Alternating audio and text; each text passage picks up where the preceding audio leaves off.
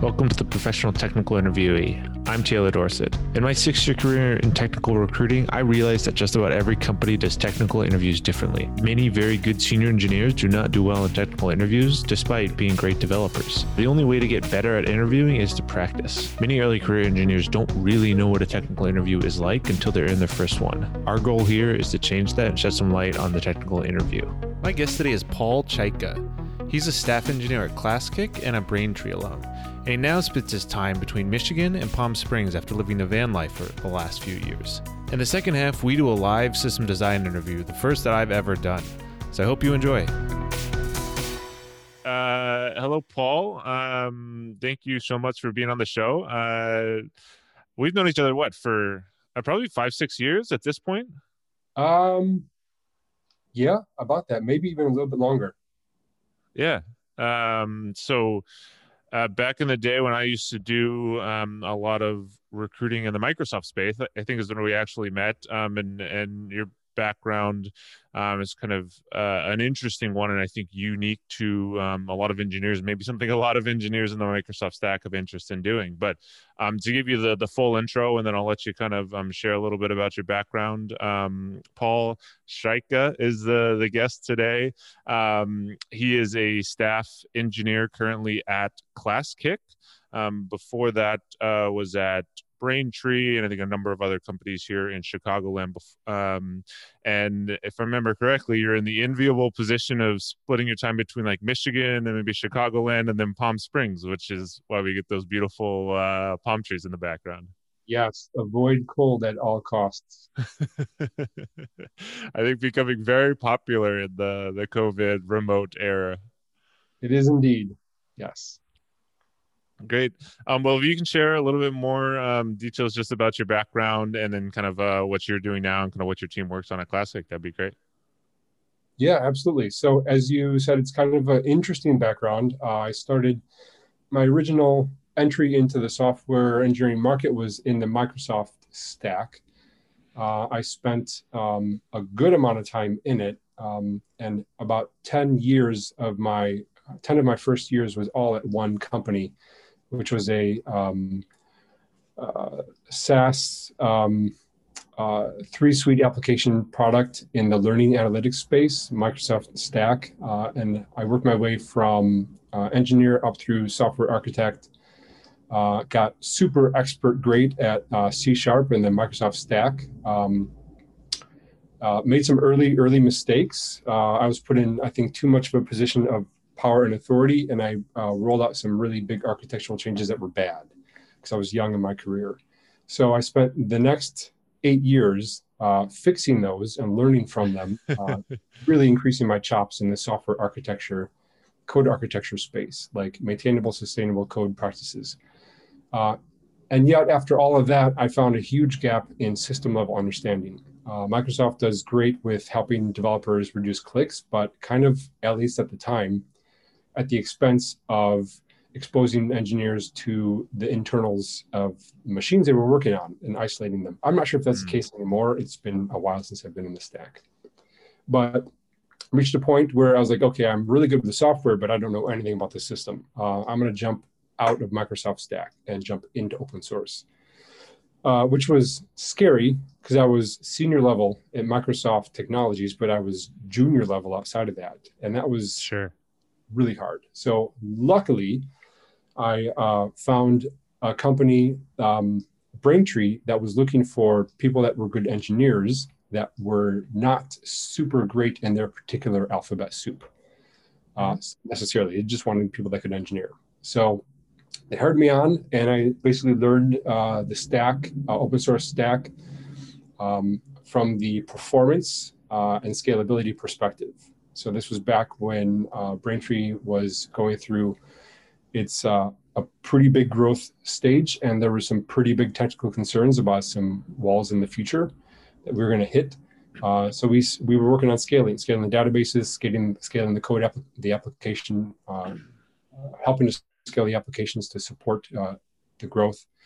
So that's where I dove into more understanding of like uh, you know, Postgres, um, scaling servers, uh, VM uh, settings configuration for maximal throughput. I mean, uh, web server tuning, all this fun stuff, way deeper in the system.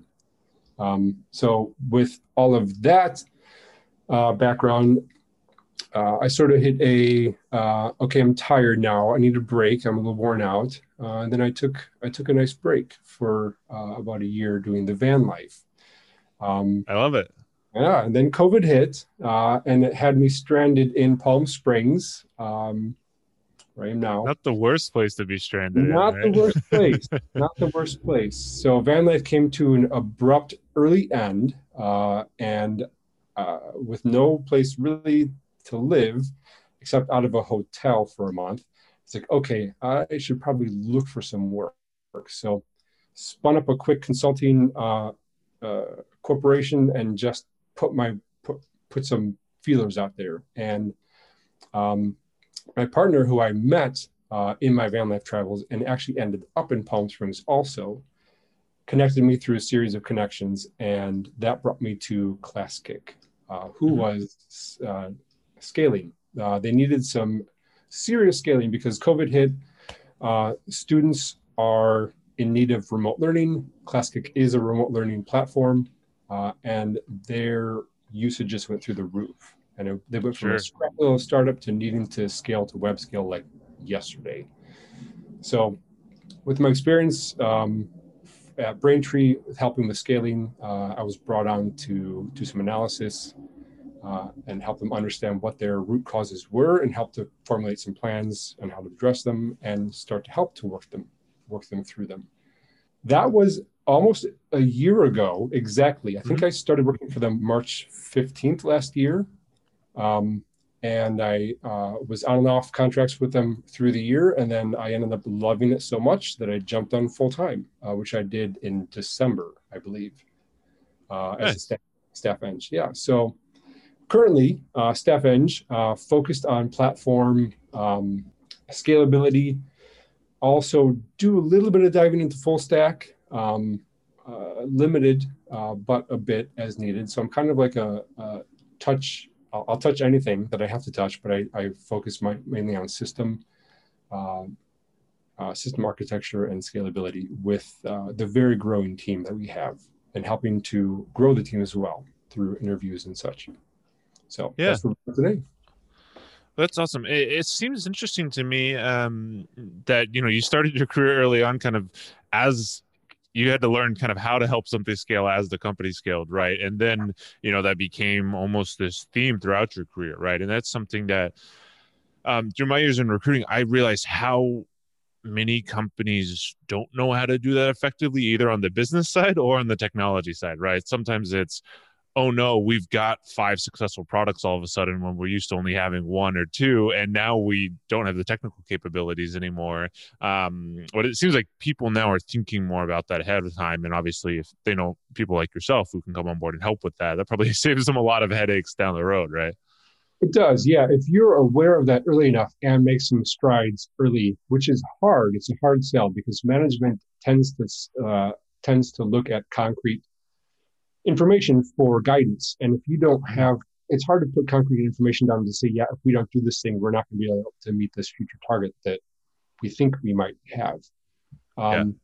Usually, in my experience, what happens is you hit a scaling problem, and then it opens your eyes, and you start to look for other scaling problems, uh, and then take uh, more broad action on them. Which is kind of the the place that we've been in with Classkick is we hit a scaling problem. Now we're aware of it now we're looking at that as well as all kinds of scaling problems, like not only how do you scale the technology, but how do you scale engineering practices on the team to support your growth? Uh, mm-hmm. Uh, how do you scale customer success team to support um, changing landscape of you know um, user growth? Like the field is wide open now on scaling, and our eyes are open. So it does take sometimes a bit of a critical emergency to get you there. Yeah. Uh, what's the tech stack look like on, on kind of your team specifically, but also company wide? Yeah. So uh, the application stack is uh, an Angular front end, uh, an Angular and iOS front end, um, and uh, Scala Spring Boot backend. Uh, run mm-hmm. MySQL. We use Firebase.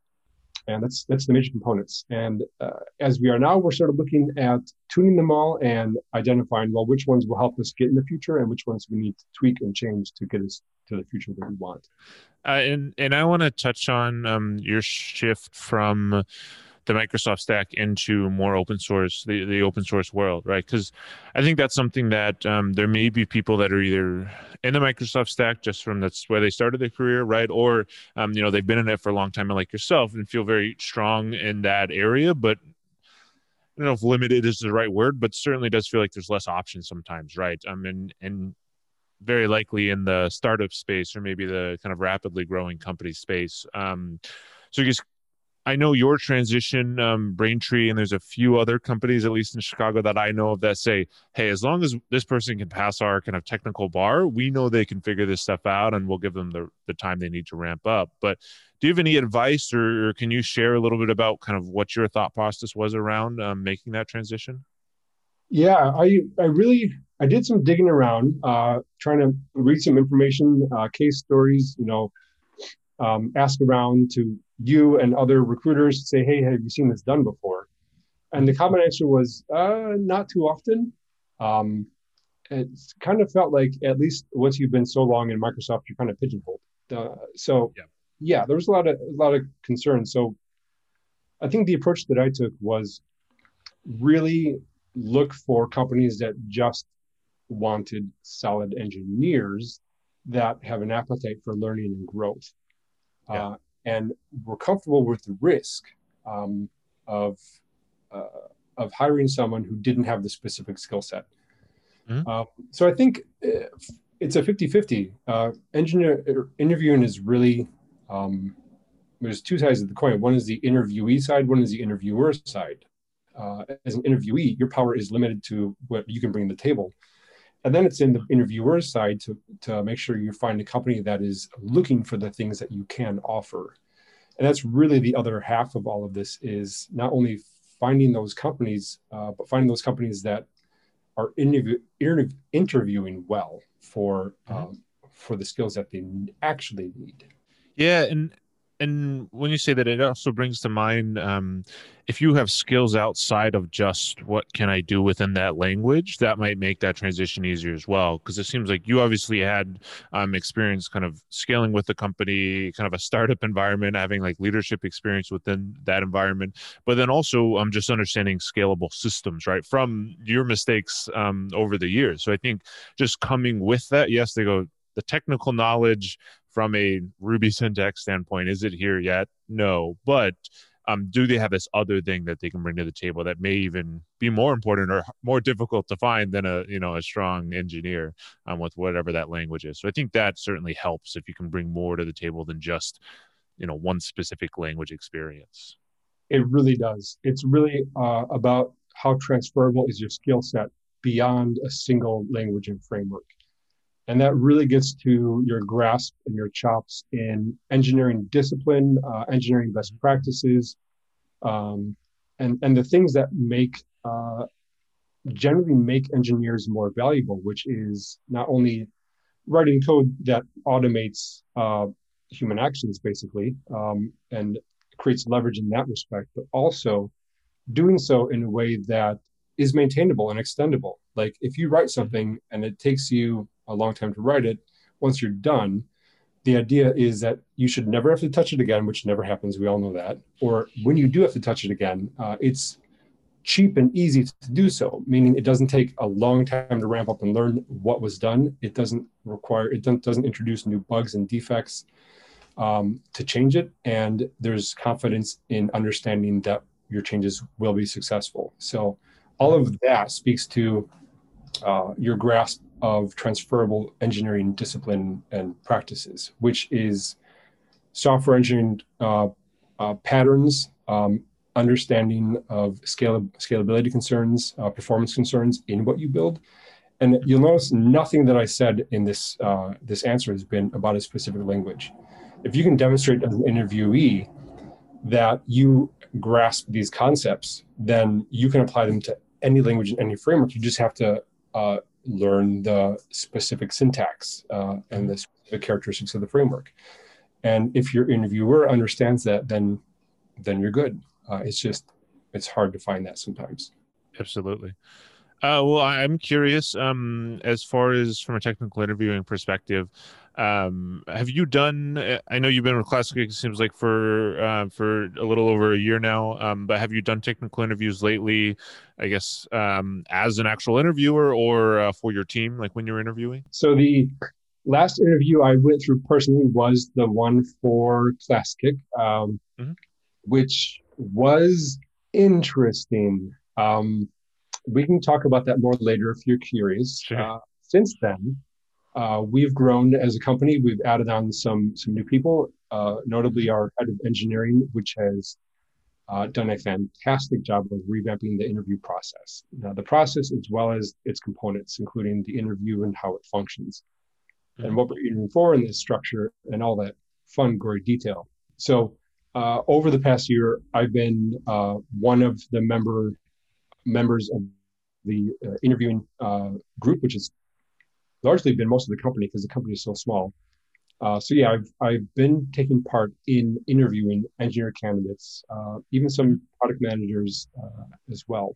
Um, and we've used a pretty uh, pretty honed process, but we are continuing to hone it. So it's a really interesting, fun journey, but we've come a long way with it.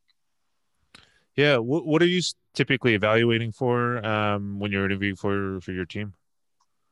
Uh, everything. Um, that's the short answer. So uh, we really do kind of two technical interviews. One is well, we break technical technical interviews up into pieces. I think as mm-hmm. anybody who's gone through technical inter- interviews knows, they are particularly grueling. They oftentimes last an entire day, and you're put through multiple sessions. It's not out of the norm. So we we kind of follow suit to some extent. We try not to be uh, a full day nor completely grueling, but we will evaluate um, the uh, the ability to complete a technical task on their own, which is the take home, uh, which mm-hmm. basically lets them showcase um, at their own time, uh, within a time box window at their own speed, uh, what their technical chops are, so we can see sort of where they're at. Uh, then we will walk them through a system design, which is very broad, uh, very sometimes large and nebulous uh, question, which I'll be walking you through one of these uh, in the interview portion of our uh, segment. Um, that is intended to sort of touch on breadth. So we want to understand, um, like, are you aware of no matter what your role is, if you're front end engineer, back end engineer, data engineer, you name it. It's like, what are you what are you aware of? Uh, and we do this because people move around a lot. We want to understand, okay, what what's the full range of capabilities? Like, are you aware of front end, back end, scaling, database? Like, what's your awareness? How deep is it? So that's our system design. Uh, and then we have a uh, a pairing session where we gauge their uh, ability to work with somebody on mm-hmm. the problem of their own design, which was their take-home solution. Um, and that's really to sort of see, to just see their work in action, how they and how they interact. Um, so each of these is very different, uh, and each of them has a very, very well-defined rubric, which I think is super critical as an interviewer. Is you need to have so clear rubrics, yes, and each rubric is sliced and diced according to uh, the different capabilities we're looking for, with levels according to like uh, you know uh, meets exceeds uh, our needs basically. So we kind of have a skeleton framework for all of these, and then we apply them basically to all uh, engineering interviews, um, yeah. with slight tweaks for each different kind of role to to let them showcase and test their very specific skill set. That's great. I mean, I, I think it's got to be very satisfying to go through an interview process that maybe wasn't ideal and then being able to come on board and help uh, make that process better, right? Because I think that's something that often gets pushed to the wayside right is is was that a good experience for for the people going through it? And even if it wasn't a good experience for the people once you're on board you often forget about it right you're like oh we're on to the next thing we just got to build whatever we're, we're trying to build. Um so that i mean that sounds like a very structured and very mindful uh which is again, I think it's just interviewing becomes an easy thing to go. Ah, I'll just look up some things online on how to interview for data engineers, and then those are the questions I'm going to ask, right? Yeah, and that's really gets to the heart of what I think ClassKick uh, has done beautifully in this respect. Is um, when we were designing the uh, the interview process, it was it was a company wide effort, um, and it was uh, saturated in empathy and support. Um, so we want to be empathic for not only our, for of course our interviewees, but also our interviewers, and we want to support them both. Um, it's no use sort of creating a grilling, horrible, exhausting, stressful interview session because you're not going to get the clearest signal of uh, interviewers' potential, unless that's what daily life is like at your company. Then, yeah, you want your interviews to look like that. But in any case, um, you want your interviews to sort of look and feel like your actual work environment. Um, and we're a pretty uh, empathic, um, uh, emotionally intelligent company, I feel, uh, and mm-hmm. we've tried to integrate that into the interview process. Uh, and I think that helps us get the best signal for people that will fit well in our particular work. Yeah, I mean, that's incredible. I, have seen that become a trend more and more recently where people tend to, or, or I think companies are just trying to make the effort to, to recognize like, um, we want this to be a good process and to um, have some idea around the emotional quality and just the emotional impact of interviewing right? Where um, you know someone who not too um, long ago went through a boot camp and then realized just the amount of no's you hear in a job search early on um, and even to a certain extent, when you get more senior, you still get a lot more no's than you do yeses, right? Um, so it's it's just a draining process. And if you have a company that even if they care a little bit more and do it a little bit more nicely, um, then you can tell there's some thought put into it. That helps a lot, right? Versus just um, leaving a bad taste in someone's mouth because you know they, they, got ghosted or it was a terrible process, and then they got one line email saying you're out, right? Or no email at all, and just you're left. Yeah. Yeah. It's interesting um, when you were talking about scalability, and I think you touched on this a little bit earlier. Um, there is almost it comes to a certain point where you have to uh, design your interview process and almost your internal kind of um, structure of how your engineers are leveled um, correctly with scalability in mind if you're going to grow to a certain scale, right? And um, a notable example in Chicago was Trunk Club a number of years ago. They kind of hit a, a point where they went, "Oh, our business has scaled significantly, um, and like that side of the business is is fantastic, um, but the technical side, like we still a lot of it's kind of the wild west here, right?" And they brought someone on board from Groupon who specifically had helped um, build out those levels and kind of build out um, what their rubric looks like when they're hiring um, at, at Groupon and brought them to do that same thing at, at Trunk Club. And that was really great when I was recruiting for them to be able to tell that story of like they've put a lot of thought into this and it's because they want to hire you know 100 engineers in the next three years like they know they can't just keep doing it willy-nilly because you're gonna there's only so many people to interview right before yes. you've um if you've burned too many you can't bring people on board anymore right yeah yeah we've uh we've engaged uh some support in that respect. We're working with uh, a third party that is helping us to source and slim down the, the candidate pool. Um, one of our core values is diversity and inclusion, and we found uh, a third party that can help us really find a pool that uh, is focused on diversity and inclusion uh, as one of its core criteria. So that takes a lot of yeah.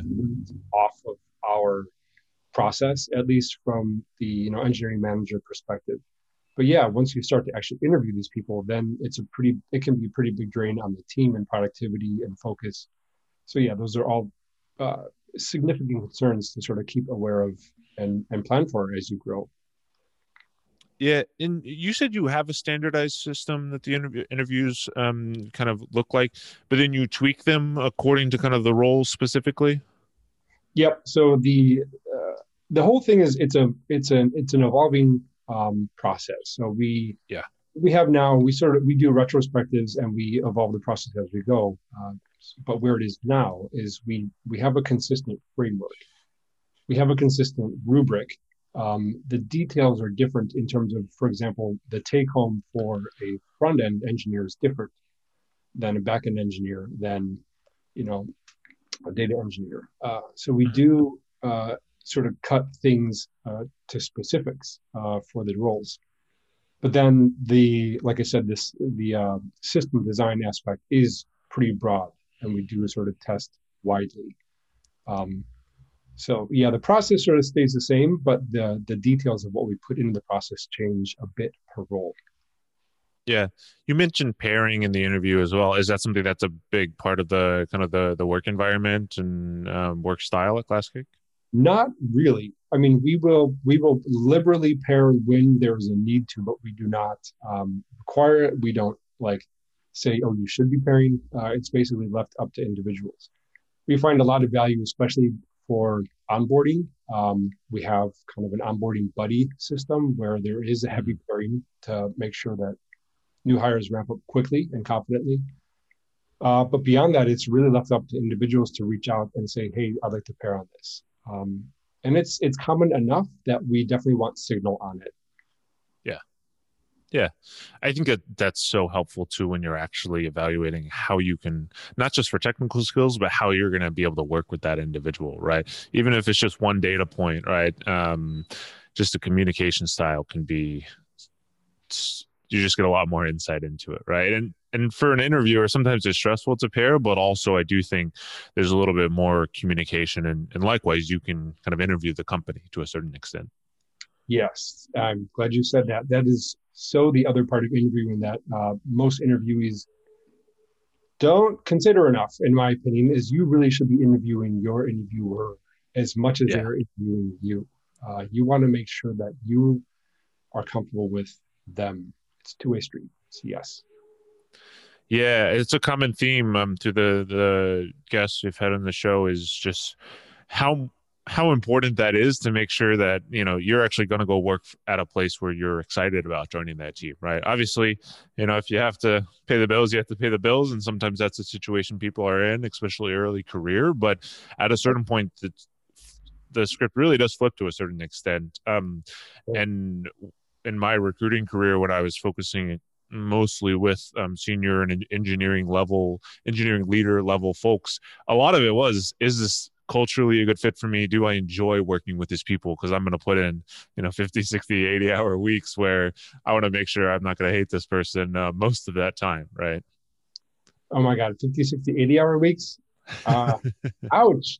Um, but yes, yeah, you definitely, definitely want to understand that. Um, and sometimes it's it's not it's it's uh, earlier in your career you don't really know where mm-hmm. you fit yet. I think i'm a pretty late bloomer in that respect. Like i i jumped into a couple things that in retrospect i'm like what was i thinking? I was obviously not appropriate for that environment. Um, and my level of burnout was a really clear indicator. Um, and i learned you know so sometimes it's just a learning uh, uh, a process of learning where you fit and where you don't. Yeah, absolutely. Um, how, how do you feel that you actually do in technical interviews? Uh, mixed bag. Uh, I do very well in the communication aspect, generally speaking. Like I, I think I have a pretty clear ability to communicate what I'm thinking, uh, my thought process, where I'm going with something. So I like to just communicate that out during the interview, whether it's mm-hmm you know, hashing through an algorithm or system design or pairing. I like, I'm very good at sort of speaking and clearly bringing people along with me. So that's easy. But when it comes to the actual technical chops, it's a very mixed bag. Um, mm-hmm. uh, I think I don't do well if I'm being expected to write code that will run beautifully and be syntactically correct. Sure. Uh, with someone looking over my shoulder, it's just very uncomfortable. That's not how I work. But if it's like a pseudocode kind of thing, and you want to, or like generally uh, creating an algorithm that's somewhat performant or more performant, um, or understanding the system of how uh, system pieces work together, um, scalability concerns, software uh, patterns and practices, those I, I do better on. Um, mm-hmm. But uh, yeah, it, it, can be a pretty mixed bag.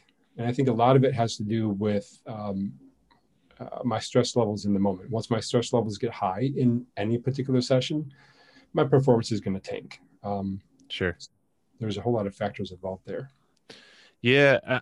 I, I think I've mentioned this before, but uh, when I was doing my first um, set of technical interviews right out of a boot camp, I could, I think I've, I've just gone through a lot of high stress situations in the past and I felt like I would be fine. But then I realized when it was just me and, you know, a technical problem I knew I had no idea how to answer, that was like a, a whole new level of like, oh, great, this is just peak stress immediately and I'm just sweating. Right.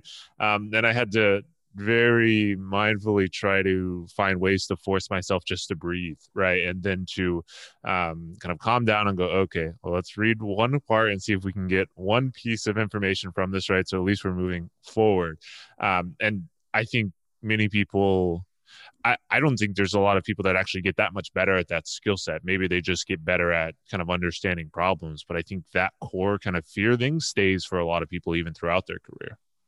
It it certainly can. I think you can develop skills that will mitigate their negative impact in the interview. Yeah. And I have a great example of this, which was actually when I was interviewing for Classkick. Uh, in their technical, their algorithm portion of the interview at the time, where they threw a uh, uh, a very specific technical problem, basically like a dictionary sort, uh, complicated dictionary sort problem, at me and said, "Go at it." Um, I started to work through it. Uh, had some trouble understanding the problem and really sort of getting my uh, a solid ground under me. And then once I did, I took a path that ended up being entirely fruitless and wrong. Um, and then this was by the time I got there, it was like 45 minutes in, and it was I think an hour session. I was like, okay. Up to this point, I had communicated very well about everything, uh, about what I was doing, where I was going, even though it was down ultimately incorrect path. Uh, the communication was good. I didn't lose my cool, even though internally I was very stressed and increasingly stressed. By this time, the 45 minutes hit, I was like, internally, I'm like, I'm done. Brain shut off. I, I am over this. This is ridiculous. I'm so done. Um, but what came out of my mouth was, okay, I feel like we've sort of exhausted options in available space. Uh, I feel like by this time you have the signal you were probably looking for in this interview session. So I'm comfortable calling it and closing it here, even though we don't have a successful interview. How do you guys feel about that? You know, just closing out with that uh, clear communication is like, mm-hmm. it was fine. And uh, feedback I got was I actually passed the session, even though I failed the technical problem itself. So I think the skills you can develop are just keeping cool and calm, and collected, and communicative uh, under pressure, um, even if yeah. stress and tension never goes away. Yeah, that's really interesting. And it, it, correct me if I'm wrong, but it sounds like there's a certain amount of awareness too that you know obviously one piece of that technical right is solve the problem right? But then all the other pieces are communication thought process are you able to um, you know walk them along with your solution?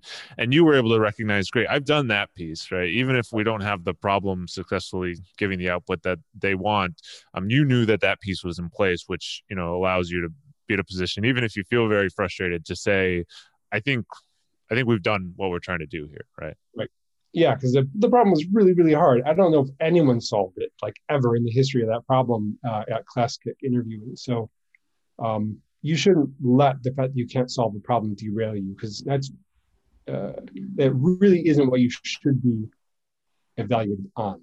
Uh, mm-hmm. You should be evaluated on everything about not only that, I should say, but everything around the process of how you solve it, how you interact, and, and the whole picture of you uh, through the process. Yeah, I mean, on that note, do you have a system when you, you're presented with a very difficult problem or problem that you don't immediately go, "Oh, I can use this solution," right? Do you have a system to break that down to help you approach it? Um, yes, I think the first thing is just to have a really good, strong uh, sync, communicate your understanding of the problem, and have that validated back to you. That's mm-hmm. super important.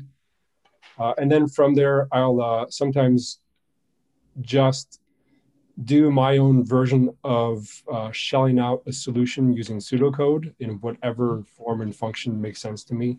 Like to, sometimes I'll just write a series of comment lines like, do this, do this, do this, and then I'll start to like uh, add some pseudocode around the comments, and then I'll start to uh, beef it up. And I only go so far each time to sort of explore the possibility. I like to do a um, uh, a probe attack, basically. Like I'll give it some thought. I come up with an idea that I think works, and then I will go as far as I can quickly and to see if it's viable. And if it doesn't, I back it out, throw it away, and go a different direction. Mm-hmm. That can look a little jarring to people if you are not very communicative. Um, imagine watching someone solve this problem and they don't talk about what they're doing when they're doing the attack. You're like, what is this person doing? Out, done, not a fit. But if you yeah. communicate very clearly what you're doing, then it brings them along and it, it makes more sense. So I think the two things are communication around your own particular style. You just have to understand mm-hmm. what your style is and how to communicate it. Yeah, and when you say probe attack, do you mean like you're kind of mentally talking through um, different algorithms that you would specifically use, or you know, algorithm plus kind of I might use nested loops for this, or I might use you know X, Y, or Z. Yeah, exactly. Um, uh, I'll give it some thought. Usually, let intuition sort of play its play, uh, play its part and come up with an idea. Like maybe recursion is the right thing. So let's go down the mm-hmm. recursion mm-hmm. route for this problem. Uh, start to pseudocode it out, and, and if it doesn't look like it's optimal, I'm like, oh wait, actually, you know what? Recursion isn't really what we're looking for here. We actually want this other algorithm. Then I'll try that out. Um, and in the course of that, if that doesn't work, then I might pause at that point Mm-hmm. And I might ask some more questions because two fails is like, okay, maybe I'm moving too fast here. So let's let's step back and give this some more thought, and then go at it uh, from a a new angle, um, with after taking a, brief break. And and I think that's important though, is giving yourself the the freedom to create little breaks and mental space for yourself in the midst mm-hmm. of a stressful process, uh, and taking opportunity for those when you can. Yeah, and I, I do think that helps too with that that fear that that um during the headlights thing that can happen early in an interview, especially if you don't know how to, to solve the problem. If you go, okay, let me mind kind of run with a couple ideas and if as long as i'm communicating through it you're being effective right? That's what you're being evaluated on is can i look at different approaches? And even if your first one's not the right one um, that's fine because oftentimes right in engineering the first approach is not going to be the one that ends up you know being the long-term solution right? Right. Yes exactly. Um,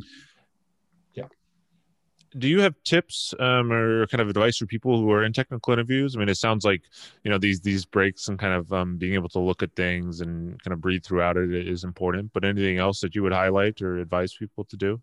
Absolutely. Some other factors that we're looking for uh, and that I found success in looking for over the many years I've been uh, involved in interviewing people is uh, finding core engineering competencies uh, and a certain level of self-actualization that is appropriate for their uh, their career position, I guess. So, what that what I mean by all that is, we basically look for people that understand what level they're at, mm-hmm. um, correctly self-identify what level they're at, um, are comfortable with that level. Then all the other things that we mentioned, uh, communicate well, have the chops that they that they say they do and can demonstrate those. Um, so I think if you bring as an interviewee a sense of confidence in where you are that is correct and can demonstrate that and can communicate well through the process, I think that is the majority of the battle there. Um, yeah. What we find difficult difficulty with is people that think they're senior le- level uh, apply for senior level position, self-identify as senior level, and then they come in and they they don't have uh, senior level skills. Um, sure. So, or they're uncomfortable with the fact that they don't have a particular skill. I think being comfortable, and this, I think I said this already, being comfortable with where you're at, that's super important. Mm-hmm. Um, one of the signals we look for is when you're when you are met with unfamiliar information, uh, what do you do? Are you defensive? Do you hand wave answers? Do you avoid it? Or are you, hmm, that's interesting. Tell me more about that. Uh, one of those answers makes for a much better engineer uh, than than the others. Yeah, I mean, I think that's a consistent trend in some of the um, the most successful might be the right word, but probably well regarded and easy to work with engineers that I know are is the oh interesting. Um okay let's like let's explore that right? Or just at least yeah. being open to that. Um yeah. and and often it's i mean stuff's changing so quickly. I think people realize like oh you can't know everything right? This this um early career bootcamp graduate might come in with some new es6 feature that you know the senior developer doesn't know about and you go oh that makes sense right? And then that person you know is able to kind of get a win out of sharing that information which can be a very different situation from someone just like you said hand waving and go ah oh, well that's not how we do it here right? Or uh, I, I don't like that way right? Without having it's kind of it's almost subtle right? But it, it does feel very different um, for the individual. It does. Yeah it's it's really key i think.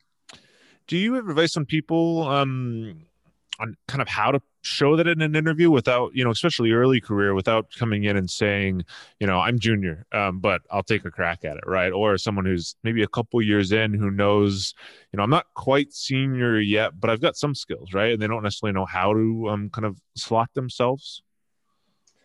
Um, so we run everybody through the, everybody who uh, passes our initial screening that means that we feel like they're they've identified enough skills to be in line with what they've uh, presented that it's probably worth to bring them in. Uh, we aren't looking. So there's two ways to look at this from an interviewer interviewer perspective in the way that we work.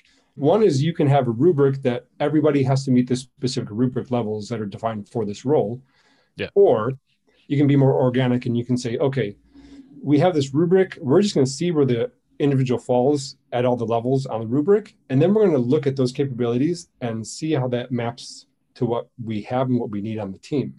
Mm-hmm. And even if they're not senior level at this thing, that's fine because we got someone who is, but they have these skills that we don't.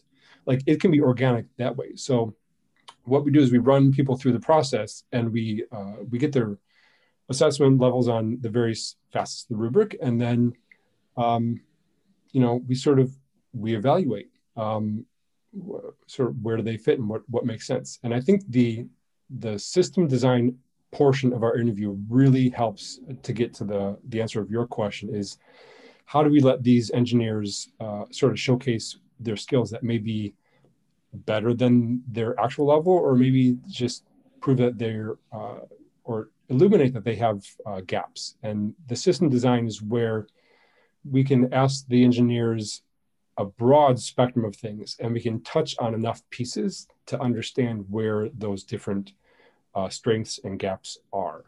Uh, and the strengths and the gaps will come out naturally. And we have seen uh, very clear cases where junior engineers are like solidly mid-level in certain system aspects. We're like, oh, that's great. Or senior engineers are solidly mid-level or junior on certain aspects, and that's fine.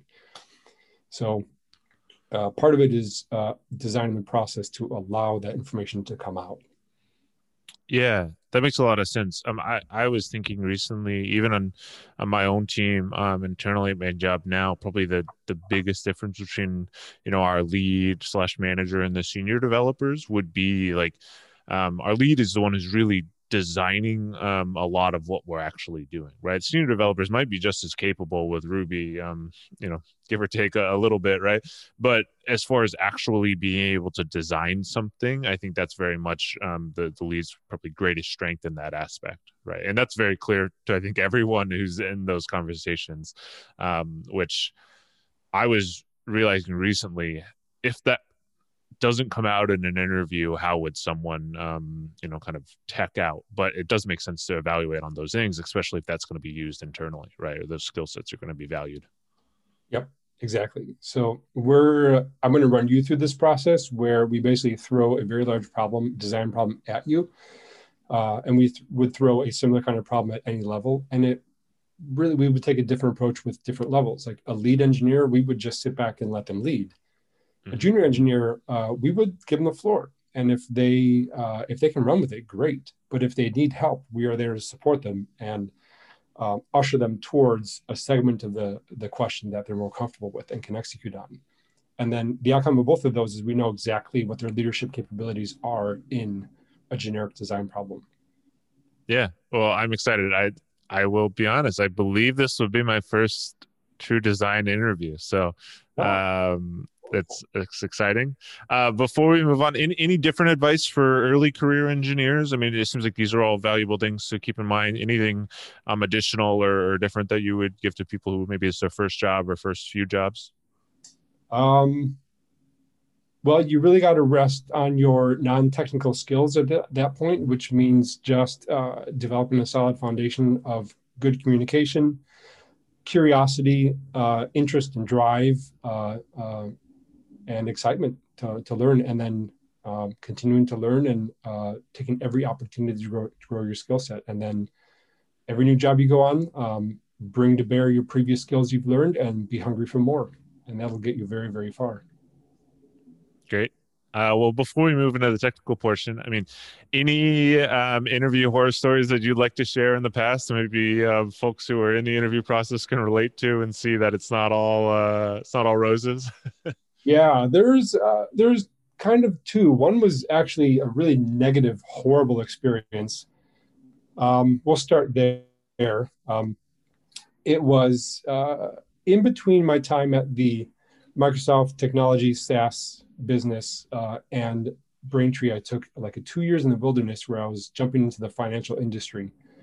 I think that was at 2008, right at the financial collapse. It was a hot mess. Mm-hmm. Um, I got enamored by you know the run up in that sort of led to the financial collapse of like engineer salaries who were working at hedge funds. Like ooh, money, money, money. So I went looking around uh, for jobs at hedge funds and proprietary trading firms, and one proprietary uh, trading firm in particular was a awful experience. I came in with a C sharp expert uh, expertise, um, and they were looking for a C or a C sharp expert. Um, so I was like, I applied, and they accepted the application for interview, and I was scheduled for an interview. So I get there, and it turns out that the uh, hiring manager I was working with was fired between uh, accepting and arriving and it was replaced with someone else and they had changed the position to be c++ instead of just uh, instead of also c sharp so i arrive uh, and i'm greeted by this very unpleasant human who almost immediately started to uh, belittle me and like uh, what do you know about c++ and i was like well i don't know anything i accepted this based on c sharp and instead of being like a mature human and saying oh apologies. Don't want to waste your time. Um, this we're actually looking for C++. He kept me on the hook and ran me through the interview, um, which I actually did pretty well on with the generic algorithm programming. Uh, but when it came to C++, obviously there was no information there. Um, and he was just grueling. He kept putting me through sessions. Uh, and he even came at one time and threw a big C++ um, reference book on the on the desk at me and said, "Here, no read way. this 50 minutes," and walked out. Um, I wasn't self-aware and enough to, at that point to get up and leave myself, so I just sat through it. But I got a small amount of satisfaction in the fact that by the end of the interview process, I was so stressed out and had completely worn through my deodorant that the room stunk to high, high heaven. so when he came into the, the room, he would actually like wince. And I, I just, I got some small satisfaction out of that, kept him in that room as long as I could. Um, and then at the, at the end of the interview, when it was all over, and he walked me out into the interview, uh, into the, uh, the elevator, as the elevator door is closing, he's like, well, I'm sorry, I can't lead you on anymore. You don't have the job. Bye. I'm like, wow. Wow. Wow. wow. So that, folks, is what you do not do as an interviewer. That might take the cake as the the worst slash best story on the the show so far. I love. I mean, maybe the advice is uh, wear light deodorant uh, if you're unsure about the the interview, right? Thank you so much for listening. If you enjoyed the show, please subscribe on YouTube or your favorite podcasting app at The Professional Technical Interviewee. I want to thank my guest and my wonderful editor and producer, Dustin Bays. If you're interested in sharing your technical interview advice and being on the show, please reach out at dorsettaylordev at gmail.com. As a reminder, this interview has two parts. You can find the second half, which is the live technical interview, on YouTube at The Professional Technical Interviewee. The link will be in the show notes. Until next time, keep practicing.